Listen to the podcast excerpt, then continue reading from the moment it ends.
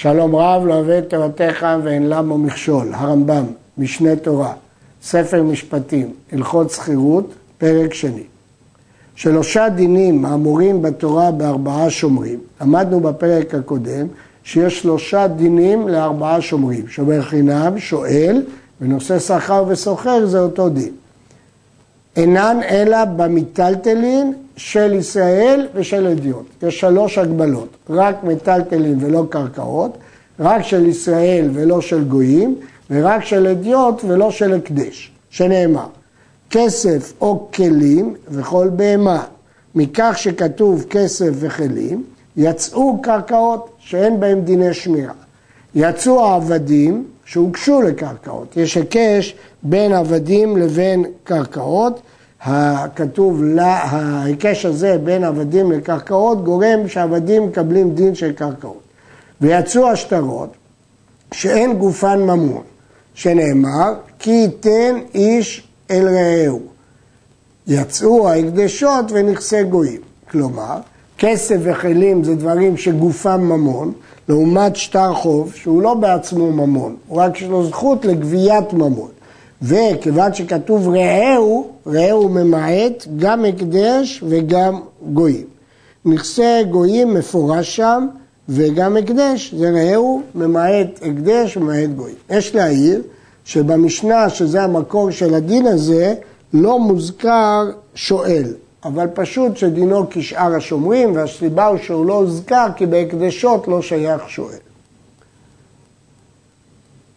מכאן, המסקנה מכך, מכאן אמרו חכמים, העבדים והשטרות והקרקעות וההקדשות, שומר חינם שלהם אינו נשבע, ונושא שכר או סוחר אינו משלם. ואם קנו מידו, חייב באחריותם. כלומר, אם עשו קניין שהם התחייבו למרות שהתורה לא חייבה אותם, אז הוא חייב, כי הוא התחייב, כיוון שעשו קניין הוא התחייב. הכסף משנה מאיר שהדין הזה נכון לגבי שומר שכר ושואל וסוחר שהוא מתחייב למרות שהתורה לא חייבה אותו, אבל שומר חינם שהוא חייב רק שבועה, איך אפשר להתחייב בקניין על שבועה?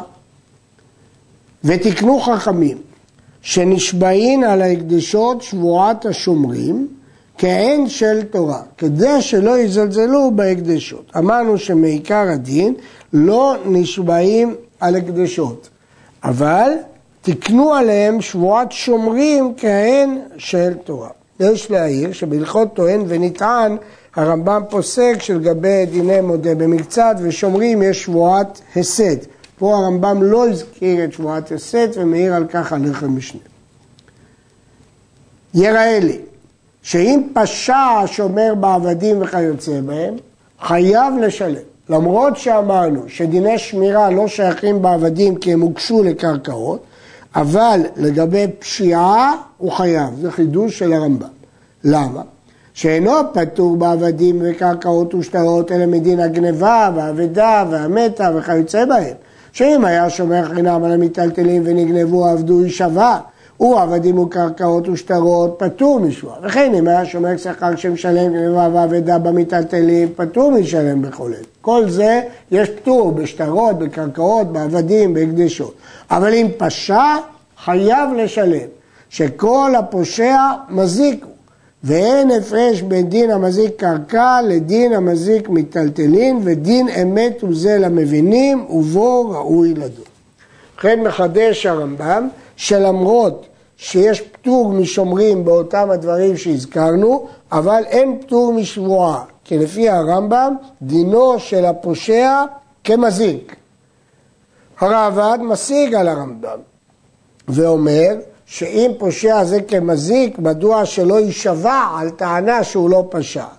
אבל הקושייה העיקרית על הרמב"ם הזה, שהרמב"ם בעצמו בפרק הבא בדין פשיעה בבעלים, פוסק שאם אה, פשע בבעלים, אם פשע בבעלים, פטור. מדוע? אם פשיעה זה מזיק, זה בכלל לא דין שומרים, אז מדוע פשיעה בבעלים פטור? יש על זה אה, תירוץ. התירוץ הוא שהדין של בעליו עמו מיעט לגמרי מדיני שמירה. כיוון שמיעט לגמרי מדיני שמירה, פשיעה זה לא כמזיק, אבל בדין קרקעות והקדשות ושטרות זה רק התמעט מההלכות שנאמרו בשמירה, אבל אם יש להם התחייבות של שומר, כיוון שיש להם התחייבות של שומר, שומר שלא מילא את תפקידו הוא מזיק, הוא, הוא מזיק כי הוא קיבל חפץ לשמור והזיק אותו, ולכן כאן דינו כמזיק. וכן הורו רבותיי, שהמוסר כרמו לשומר בין באריסות בין בשמירת חינם ויתנאי עמו שיחפור או יזמור או ידבק משלו ופשע ולא עשה, חייב, כמי שהפסיד בידיים. וכן כל כיוצא בזה, שהמפסיד בידיים חייב על כל פנים. למרות שזה קרקע, אנחנו דנים את הפשיעה הזאת כנזק כאילו הזיק בידיים. הרעב"ד טוען שיש לזה מקור במשנה.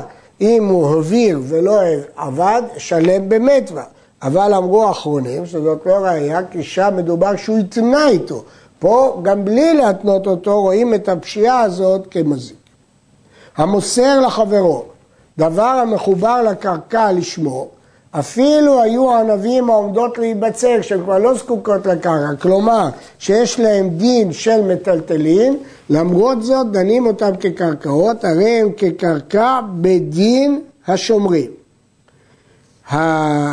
הדין הזה נחלקו בו חכמים ורבי מאיר במשנה, חכמים סוברים כל המחובר לקרקע דינו כקרקע וכך פוסק הרמב"ם. אבל בהלכות אוהב ונטען, הרמב"ם פוסק טענו ענבים העומדות להיבצר ותבואה יבשה עומדת להיקצר והודה במקצתן וחפר במקצתם הרי שווה והוא שאינם צריכים לקרקע שכל העומד להיבצר הוא כבצור אם כן יוצא שהוא פסק שם שאם הענבים לא זקוקות לקרקע דינם כמטלטלים ומדוע פה הוא דג כקרקע התשובה לכך נמצאת בפירוש ברמב"ם הרמב"ם פוסק בפירוש המשנה, מסביר שיש הבדל בין הלכות שומרים לבין הלכות טוען ונטען.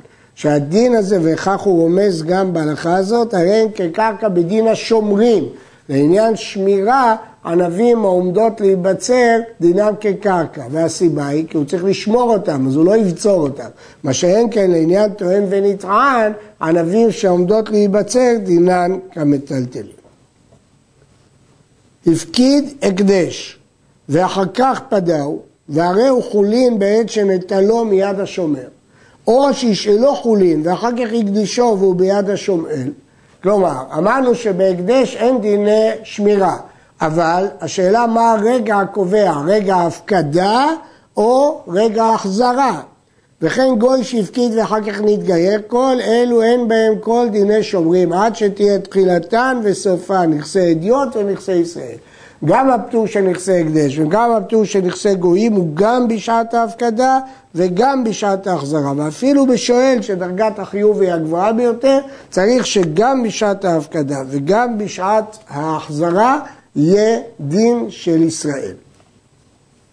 אחד האיש ואחד האישה בדין השומרים, בין שהיה הדבר, הדבר השמור של האישה או שהיה ביד האישה. דיני שומרים, איש ואישה שווים לכל דבר. קטן שהפקיד ביד גדול או השאילו, הרי זה הגדול נשבע שבועת השומרים לקטן. הוא רבותיי, שאין זה נשבע בטענת הקטן כדי שנאמר אין נשבעים על טענת הקטן, שכל השומרים שבועתם שבועת שמאי. כאן יש חידוש של הרמב"ם בשם רבותיו. החידוש הזה הוא מפני שמשנה בשבועות אומרת אין נשבעים על טענת קטן. אז מדוע כאן הרמב"ם אומר שקטן שהפקיד נשבעים על הטענה שלו? משיב הרמב"ם, אין נשבעים על טענת קטן זה בדיני טוען ונטען, כאשר הוא טוען כשהוא קטן, וטענה של קטן היא לא טענה בכלל, אבל שומר בלי קשר לטענות הוא צריך להישבע, מכיוון שהמפקיד אף פעם לא יודע מה קרה לחפץ שלו, לבהמה שלו, ולכן השומר בלי שום טענה צריך להישבע, אז מה אכפת לי אם המפקיד הוא קטן או גדול? הרב עד וראשונים אחרים חולקים, כי הם סוברים שגם נתינת הקטן לא נחשבת כלל לנתינה. והראיה הגדולה לזה, שבפרשת שומרים כתוב איש ולא קטן, משם לומדים את הדין. אבל זאת לא קושייה, מכיוון שאנחנו סוברים עירוב פרשיות כתוב כאן, והפסוק הזה למרות שנמצא בפרשת שומרים, הוא לא מיוחס להלכות שומרים, אלא הוא מיוחס להלכות טוען וניתן. כדרך שתיקנו משיכה בלקוחות, כך תקנו משיכה בשומרים. כלומר, הרגע הקובע לעניין קבלת השמירה, דהיינו הזכות להשתמש בחפץ בסוחר או בשואל, או לעניין חיוב בתשלומים, הוא רגע המשיכה. האומר לחברו, שמור לי זה, ואמר לו, הנח לפניי, הרי זה שומר חינם. מקשים המפרשים, הרי הרמב"ם אמר שהמשיכה קובעת, ואם הוא אמר לו הנח לפניי, הרי הוא לא משך, וכיוון שלא משך, איך זה מועיל? הרשב"א משיב שמדובר שהניח בסמטה או בארבע אמות שלו, אבל הרמב"ם לא הזכיר את זה. אמר, המאירי אומר שהנה חינם מדובר כשהוא משך, אבל גם הרמב"ם לא הזכיר את משך. אבל יש להעיר שעצם העובדה שהוא אמר לו הלך לפניי, עושה אותו רק שומר חינם ולא יותר. אמר לו הלך לפניך, או הנח סתם, או שאמר לו הרי הבית לפניך, כל הביטויים האלה פירושם שהוא לא קיבל עליו שמירה. אינו לא שומר חינם ולא שומר שכר ואינו חייב שבועה כלל, כי הוא בכלל לא קיבל עליו דין שמירה. יש להעיר שבהנח סתם זה בעיה שלא נשתה בגמרא, והרמב"ם פסק שהמוציא מחברו עליו הראייה. אבל למרות שאמרנו שאין לו דין שומר, יש תקנה של הגאונים, מחרים. המפקיד יכול להחרים על מי שלקח פיקדון שלו ולא יחזירו לבעליו, וכן כל כיוצא בזה. אחד המפקיד, או המשאיל, או המזכיר את חברו בעדים, או שלא בעדים, דין אחד יש להם.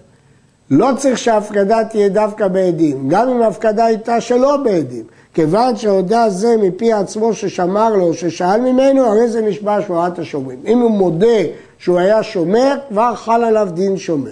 שאין אומרים מיגו לפוטרו משבועה, אלא לפוטרו מלשלם. לכאורה יש לו מיגו. הוא יכל להגיד, לא קיבלתי, לכפור, הוא הודה. הוא הודה שהוא שומר והוא טוען שהוא פטור. אז למה לא נאמין לו במיגו? תשובת הרמב"ם, שמיגו להפטורי משבועה לא אמרינן. לא אמרינן מיגו לפטור משבועה. במקרה הזה של שומר, כולם מסכימים לרמב"ם. אבל הרמב"ם לומד כמו הגאונים, שבשום מקרה לא אומרים מיגו להפטורי משבועה. אחרים חולקים וסוברים שרק מיגו דעזה לפטור משבועה לא אומרים. ויש אומרים שאפילו מיגו דעזה לפטור משבועה אומרים. אפילו היה הדבר השאול או המופקד או המוזכר שווה פרוטה, הרי זה השומר נשבע עליו, ואין אחד ואין אחד מן השומרים צריך להודיה במקצת. שני חידושים יש פה. א', שלא צריך שזה יהיה שתי כסף, מספיק שזה פרוטה. ראשונים אחרים חולקים עליו, הרמב"ן והרשב"א מכוח המשנה, ודורשים שזה יהיה שתי כסף.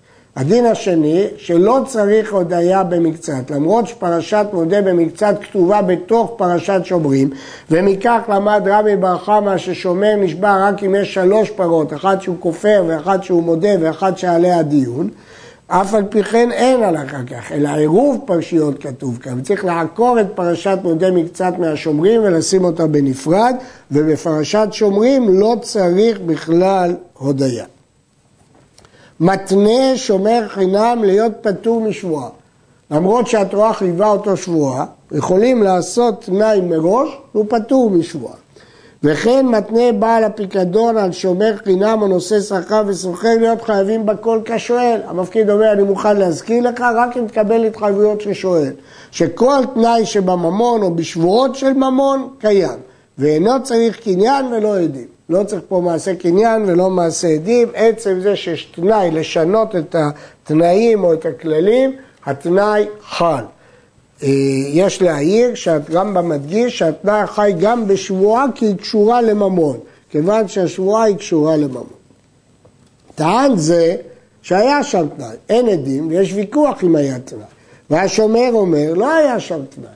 נשבע השומר שבועת השומרים ומגלגל בה שלא היה תנאי.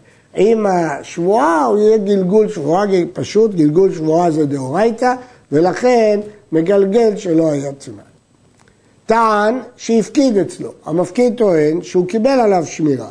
וזה אומר, לא אמרתי לו להנח לפניך ולא נעשיתי לו שומר, לא קיבלתי עליי בכלל שמירה. כן, יש ויכוח אם הוא בכלל שומר או לא שומר.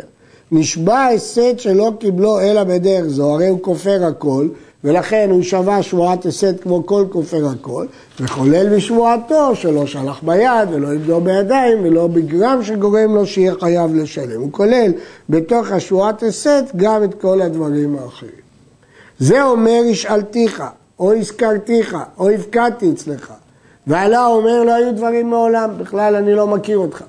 או שאמר כן היה, אבל החזרתי לך ונסתלקה השמירה ולא נשארה בינינו תביעה. הרי הנתבע נשבע הסת ונפטר, כי זה דין רגיל של כופר הכל, כיוון שזה דין רגיל של כופר הכל, הוא מכחיש שהוא שומר, אז הוא נשבע שורת הסת והכל בסדר. במה דברים אמורים? מתי הדין הזה נכון? ושלא היה שם שטר. יכול להיות שהיו עדי הפקדה, אבל לא היו שטר, כי בעדי הפקדה תמיד אפשר להגיד החזרתי. אבל אם הפקיד אצלו או הזכיר או השאיל בשטר, ואמר לו, החזרתי לך, הרי השומר נשבע בנקיטת חפץ. למה הוא נאמן? הרי יש שטר נגדו, בגלל שיש לו מיגו. איזה מיגו? שמתוך שיכול לומר שומר חינם נגנב או נאבד והשואל מתה בשעת מלאכה, נאמן לאמר החזרתי. למרות שההפקדה הייתה בשטר. הוא נאמן להגיד החזרתי במיגו שנאנסו. למרות שאם היה נאנסו היה צריך להישבע, אז איזה מין מיגו זה? נשביע אותו גם עכשיו. וכשם שאם טען נאנס נשבע מן התורה בנקיטת חפץ, כך אם טען החזרתי יישבע כהן של תורה, הואיל ויש שם שטר ביד התובע. אמנם אין דין שבועה כזאת של החזרתי, אין בתורה שבועה כזאת, רק שבועת השומרים. אבל כיוון שהוא בונה על מיגו שיכול לשווה שבועת השומרים, אז כדי שיהיה מיגו צריך שהטענות יהיו שוות במשקלן. אז גם עכשיו משביעים אותו בנקיטת חפץ. כן של תורה. היא לא ממש של תורה, אבל היא כן של תורה.